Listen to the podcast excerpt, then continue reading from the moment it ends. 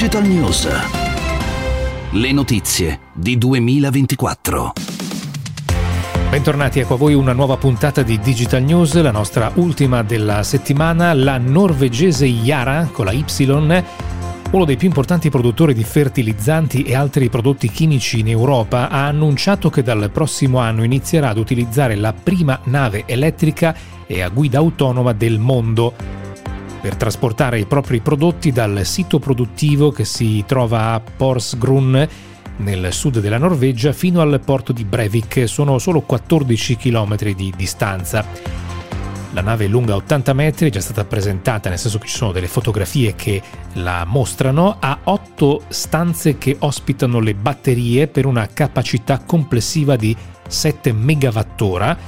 Quindi insomma un corpo batterie piuttosto importante. Le funzioni di guida autonoma però attenzione perché non verranno subito utilizzate, ci vorranno almeno un paio di anni eh, sia per motivi di sicurezza sia per motivi regolamentari ma anche insomma per eh, capire se tutto funziona eh, per il meglio. Eh, va detto che nel nord Europa esistono altre navi elettriche, ma solo su brevi distanze, come ad esempio questa, cioè 14 km, 6 km, cose del genere, il che permette di ricaricare le batterie ad ogni sosta, mentre è praticamente, insomma, è molto difficile ed impraticabile usare le, le batterie per distanze più lunghe.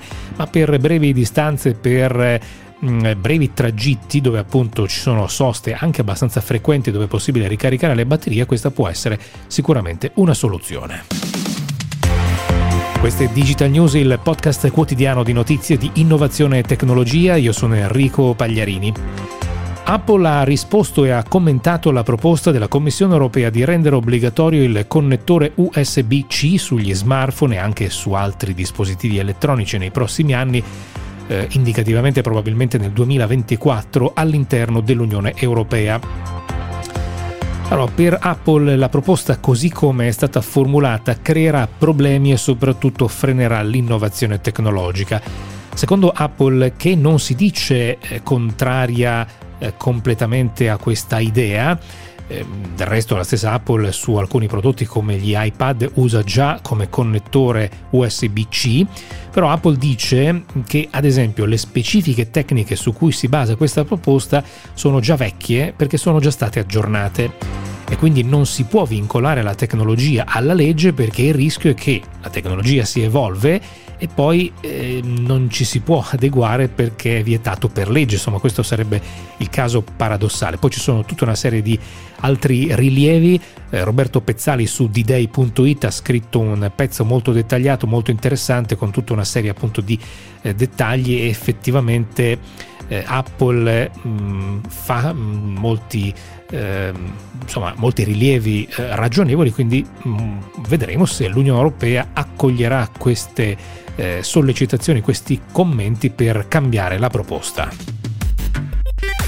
Parliamo di WeRide, una startup cinese specializzata in guida autonoma e finanziata da Nissan. Inizia oggi un test aperto al pubblico con robotaxi durante il Guangzhou Auto Show Tre giorni fa un'altra startup cinese sempre specializzata in guida autonoma, AutoX, sostenuta da Alibaba, ha annunciato di aver ampliato la zona in cui operano i propri robotaxi nella città di Shenzhen, che a questo punto sarebbe la più grande area della Cina dove operano eh, automobili che fanno servizio taxi completamente autonome, quindi senza conducente. Parliamo di un maxi finanziamento tra i tanti di ogni giorno, ma questo è importante ed è anche in un settore in forte crescita. Allora, la startup si chiama FormStack che fornisce tecnologia self-service per automatizzare processi aziendali, ha raccolto 425 milioni di dollari. La tecnologia di FormStack è utilizzata attualmente da 238.000 clienti in 25.000 aziende e ricordiamo FormStack fa parte di quelle aziende che operano nel settore dell'automazione o eh, detto anche RPA, Robotic Process Automation, o anche se vogliamo del low o no code. Bene, era questa l'ultima notizia di Digital News nella uh, settimana che si conclude oggi. Torniamo la prossima settimana con una nuova puntata.